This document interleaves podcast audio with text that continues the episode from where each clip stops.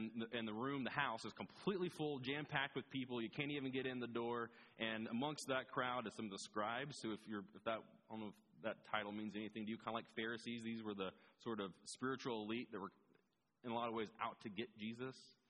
Um, and so he's preaching to them. Now, Jesus, at this point, he's developed a reputation for doing miracles, and especially miracles with healing people. Um, he's, you know, he, you know, just a few passages before, he heals a leper, which is, you know, really one of like the biggest, kind of like the cancer of their day, um, at least how it was viewed socially.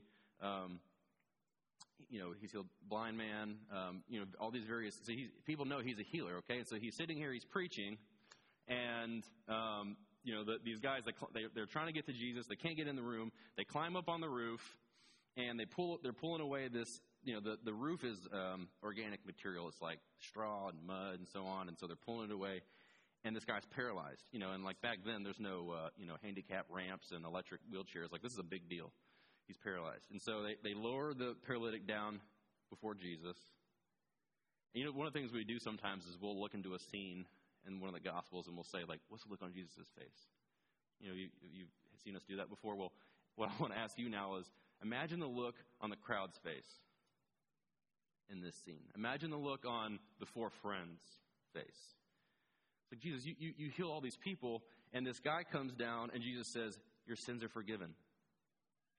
And, and, and I'm, I'm imagining people are kind of like, okay, but uh, how about the paralysis? And uh, so we have to stop and ask ourselves the question why did he start with, Your sins are forgiven? And I believe the, the reason is, is that Jesus knew that he had the power to satisfy the paralytic's deepest longing. And his deepest longing was not the ability to walk. His deepest longing was to have reconciliation with God, communion with God, to be made right before the eyes of God. And so he started there. Your sins are forgiven. The paralytics you know, what I love about the paralytic, and we're going to talk about his faith here at the end, but what I love about the paralytic is he, he came to Jesus for healing. He believed that Jesus could hook him up. He believed that Jesus was going to be able to help him. And, but yet, the, what, what Jesus offered him was not what he expected. And here's a principle. If you're a note taker, you can write this down. Jesus, uh, God definitely answers prayers. Sometimes he answers the prayers that we would have prayed if we knew everything he knows. Maybe you've heard that said here before.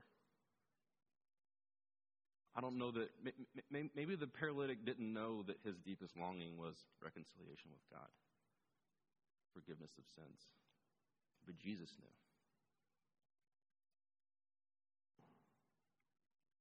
Maybe the paralytics, I think, I think the paralytics, uh, maybe his identity was, was totally caught up in um, his inability to walk. Maybe his joy was caught up in his tied to his ability or inability to walk. If I if I can just if I could just walk, then I'd be happy. Then everything would be okay. Then I'd be then I would have joy in my life. And Jesus knew that that ain't going to cut it. How do we know how do we know this? Okay, so if we look at verse 9, what does Jesus say?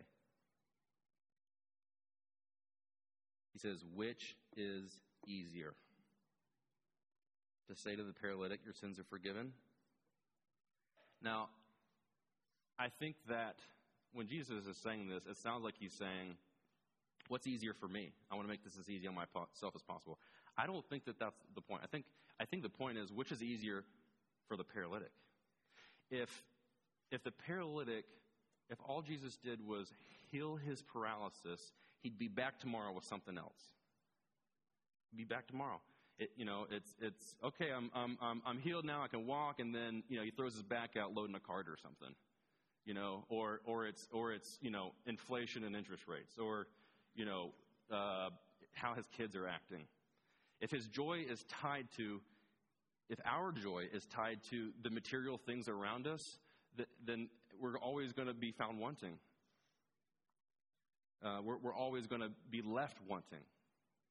And, uh, and the reality is that, that Jesus, Jesus can help us, but he can give us an ultimate fix. He can give us a fix that transcends our material and our physical life.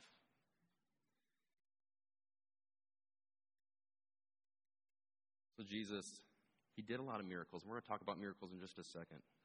Remember uh, in last week's passage in, in, in uh, chapter 1, verse 38, Jesus says, let, let us go out to the next towns, that I may preach there also, for that is why I came out. The number one reason that Jesus came was to reconcile us to God. Because that's a joy that transcends our material world, our, our physical world, our circumstances. Um, John 3:16, a lot of us know that passage. For God so loved the world, he gave his only begotten son not to make our lives easier, not to get us a nicer house or get our kids into a better school or, or even heal us of our paralysis. But that so whoever believes in him shall not perish, but have eternal life. I, I got to tell you, one of the things, one of the big things for me this week as I wrestle with this passage is I don't think about heaven enough. I'm thinking about next week. I'm thinking about next month. And and if John 3:16 is true, if what, what Jesus is saying in this passage is true, then we can have joy today, whatever our circumstances are.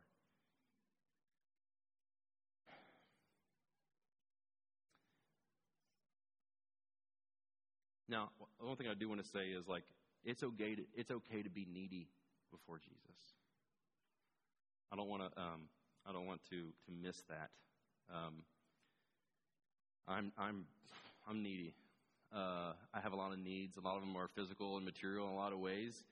God is our Father, and what parent does not want their kids to come to them with their problems, with their needs? And God wants that from us. He wants us to come with those issues. If you're in an abusive relationship, get help. Get out of the relationship. But your joy does not have to be tied to how you're being treated by another person.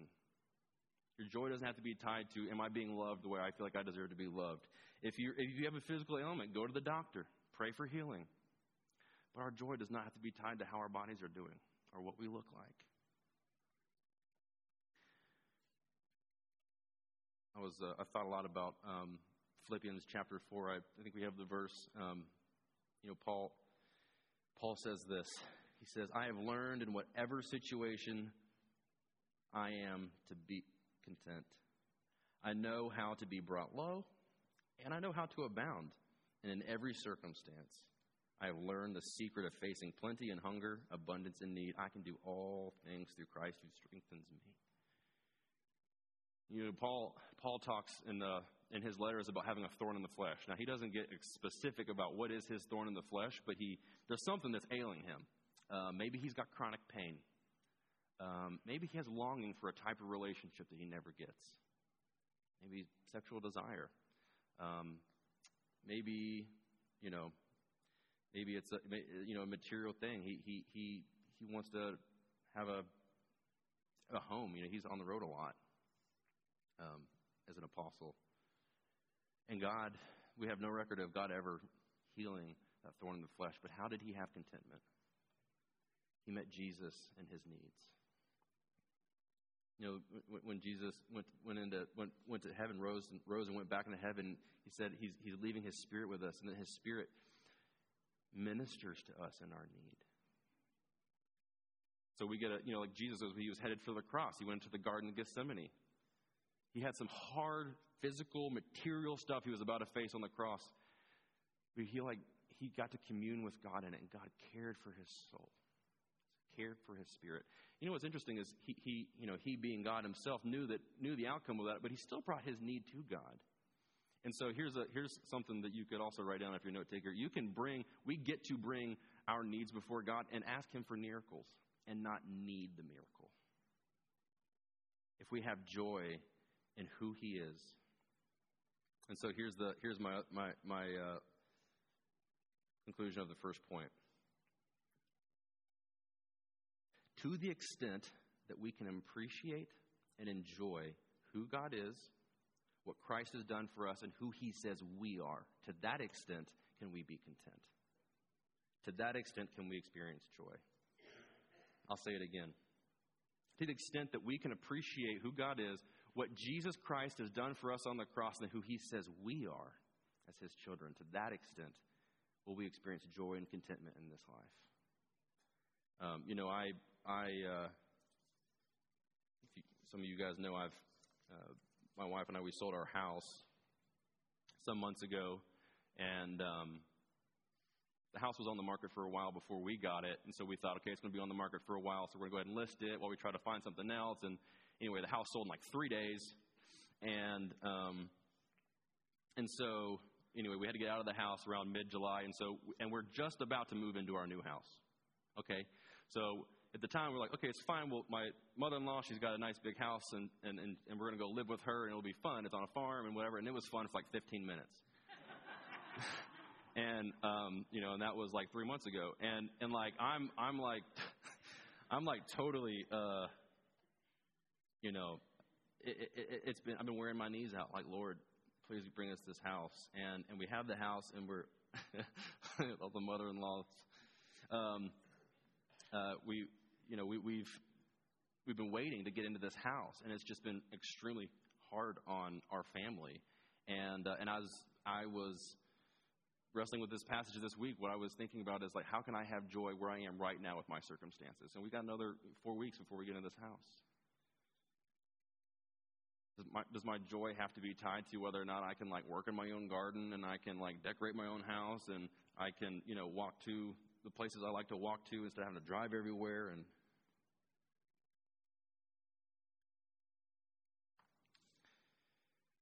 Sometimes we need a miracle, though, don't we? Um, so let's look at the miracles from Jesus. Okay? Um, remember, Jesus, a few passages ago, says, I'm going to go preach the word, for that's why I came out, sharing the gospel, telling people what he was here to do. So, why the miracles? Why bother with all the miracles? I mean, I don't know about you, but when I like, if I just kind of have a flash memory of Jesus in the New Testament, I'm mostly thinking about miracles. Matthew, especially, full of miracles. So, at least two reasons why. Number one, uh, it was commonly believed amongst the Jewish community that uh, illness was caused by sin. Um, you remember last week when, when Scott preached on the, the healing of the leprosy, the, the leper, uh, he mentioned that if you had leprosy, you were cast out, not just because you were sick, but it was believed you were cursed by God. And so, one of the reasons that I believe that, that Jesus came and did all these miracles was to show that he was God. To show that he, to, to make the connection in people's minds that I have, I have the power to heal and I have the power to save. And uh, in verse 10 of our uh, passage this morning, he says as much. Uh, he says, But that you may know that the Son of Man has authority. So he's just, the paralytics come down, he's, you're forgiven of sins, and he knows what's in people's hearts. Who the heck is this guy that he could heal somebody? Uh, who is this guy that he would forgive sins? And so Jesus, knowing what they were thinking, says, That you may know that the Son of Man, which Son of Man, that's, that's the term that Jesus used was the term that was used to refer to Jesus, the Messiah, in the Old Testament, and it's the term that he uses to refer to himself as God.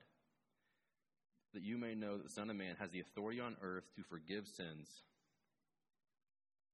I say to you, rise, pick up your bed, and go home. So, reason number one that he did the miracles is for us to know that he's God. Jesus Christ was not just a good man that did some cool stuff, he was God himself. And out of that comes reason number two Jesus did miracles to re- reveal God's character, who he is, what he was like. What he is like.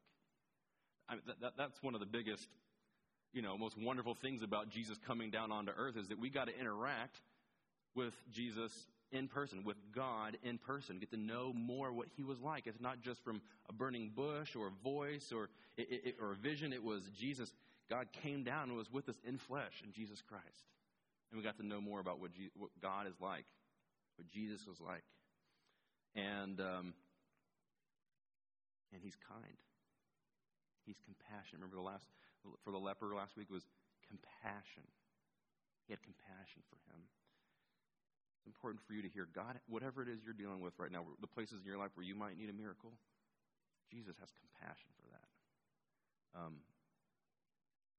you know, I'm taking uh, seminary classes, and um, almost done.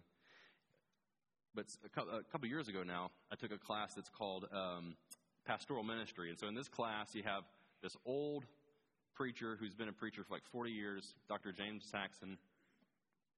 And, uh, and he, in this class, he covers all the stuff that, uh, you know, you're not going to get in a theology class. And one of those things is how to do a hospital visit.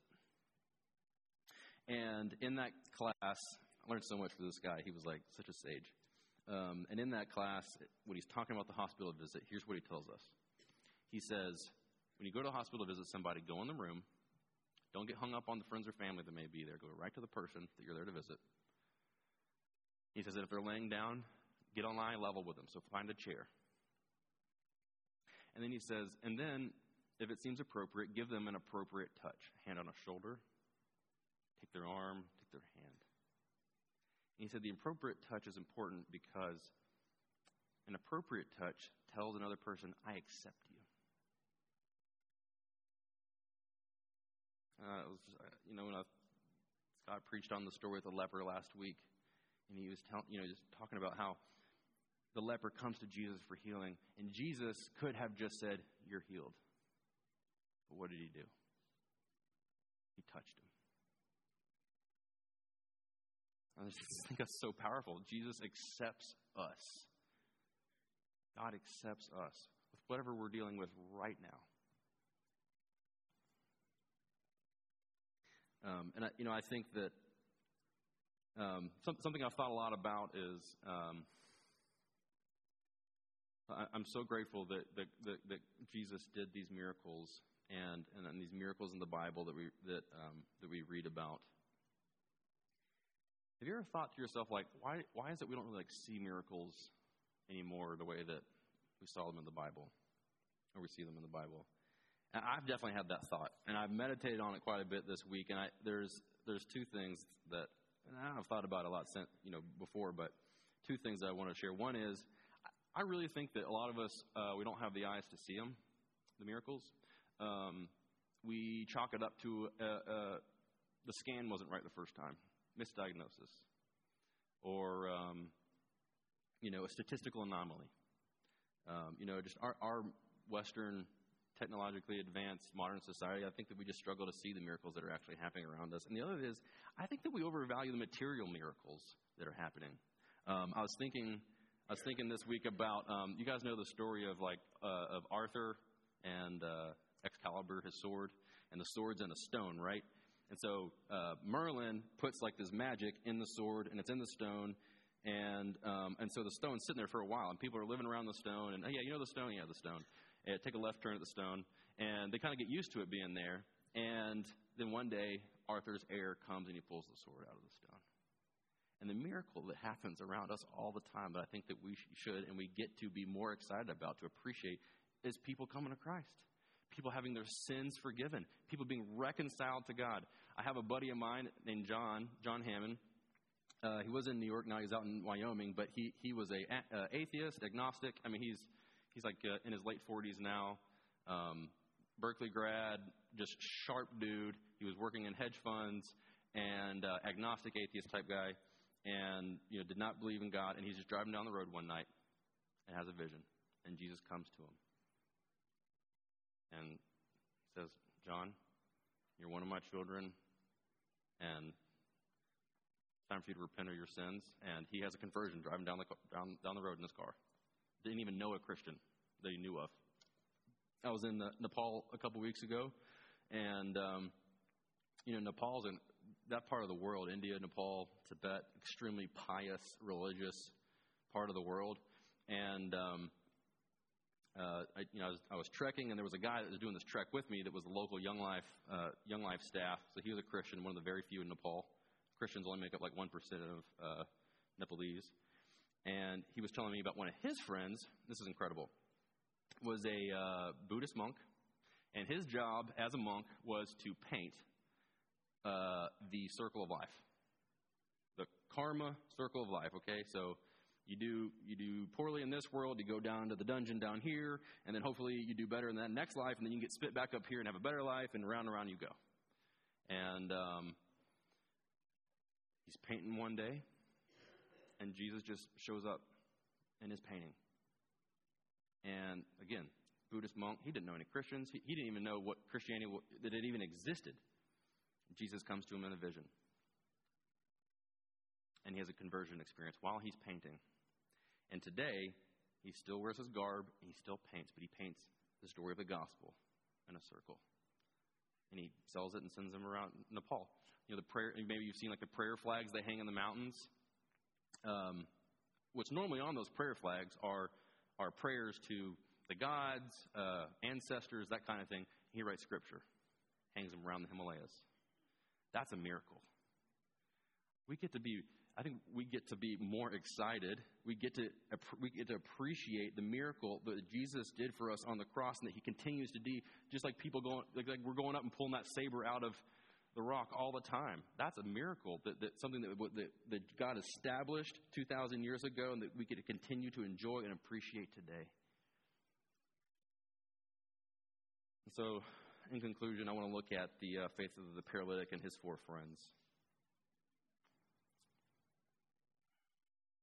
I have a, a, a quote I'm going to read to you. A little bit long, but I'm going to stop and do some commentary of my own as we go. This is actually from a commentary, okay? Um, not a warm and fuzzy Barnes and Noble uh, book, but it like so moved me. It so moved me, and so I'm gonna I'm gonna share this with you. It says, crowds. Remember, Jesus he's surrounded by a crowd in his in his in this house preaching. Crowds constitute outsiders who stand either in ambivalence or opposition to Jesus. Okay, remember, this is a guy who is a New Testament expert who's doing an analysis of the book of Mark that's writing this. He says, enthusiasm for Jesus and even the proximity to him are not the same thing as faith. The crowd stands and observes, but disciples must con- commit themselves to action as illustrated by the plucky squad of four, which is his reference to the guys carrying the paralytic. Then he says the first mention of faith in verse 5 of our passage in Mark significantly links it with action, acting rather than with knowing or feeling. We know nothing of the beliefs of the four friends of the paralytic except that they take action.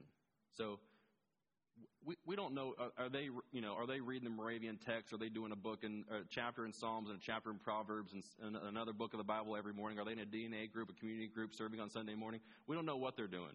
We just know that they decided to take action because they believed Jesus could help them including circumventing crowds and removing roofs to ensure that their charge is brought to Jesus faith is first and foremost not knowledge about Jesus but active trust that Jesus is sufficient for one's deepest and most heartfelt needs. See, that was the issue with the paralytic. He thought his deepest issue was his paralysis, and it wasn't. An opening to Jesus cannot be found, one must be made. That is the description of faith. It will remove any obstacle, even a roof, if necessary, to get to Jesus.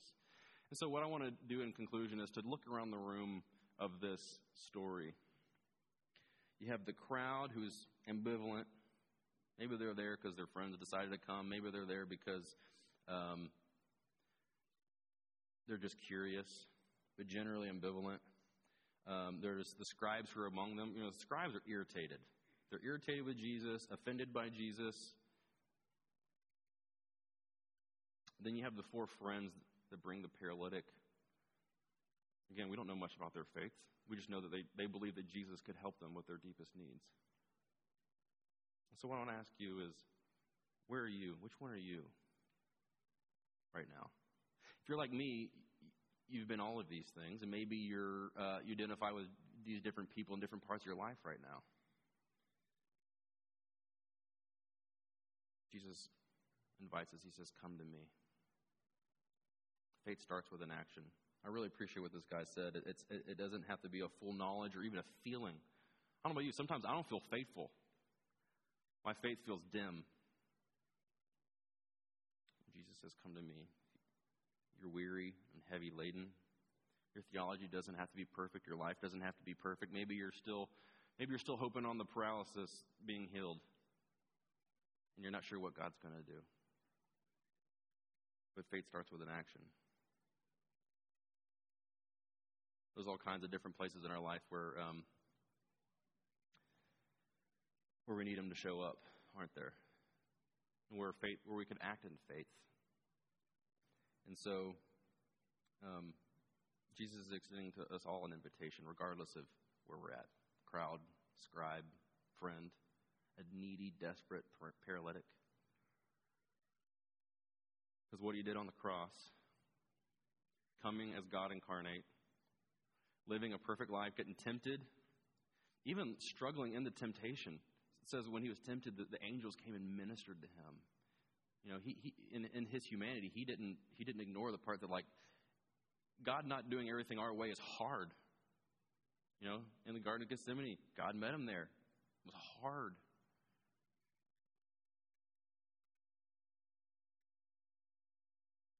But he lived the perfect life. And he died on the cross. And what's more than just dying is that in the three days after his death, he bore the punishment that you and I deserve. And not just you and I, every, every human being that, that God has ordained as his children from the day that the world was created to the day that Jesus comes back, he paid for all of those sins. He took the wrath from God, experienced the separation from God, and then that debt was paid for us in that moment. And that's what we call the great mystery of the gospel, and that's the greatest miracle of all time. And he invites, and he invites you to come in and, uh, and experience joy, lasting joy, and what he has to offer in forgiveness. Let's pray. Heavenly Father, we, we, uh, we come to you needy. A lot of us, we, we need a miracle.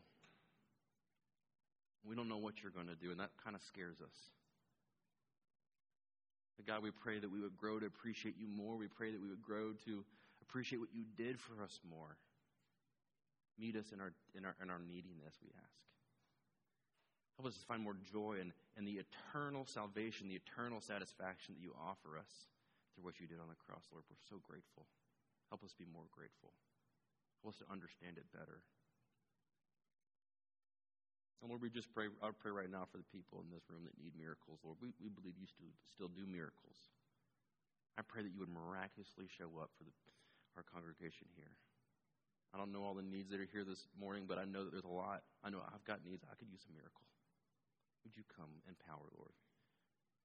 And while we wait, help us find joy in you. We ask this in your name. Amen. Hmm. Thank you, David. Well, it's an opportunity as we do every Sunday here after we hear the word preached, believing the power of the gospel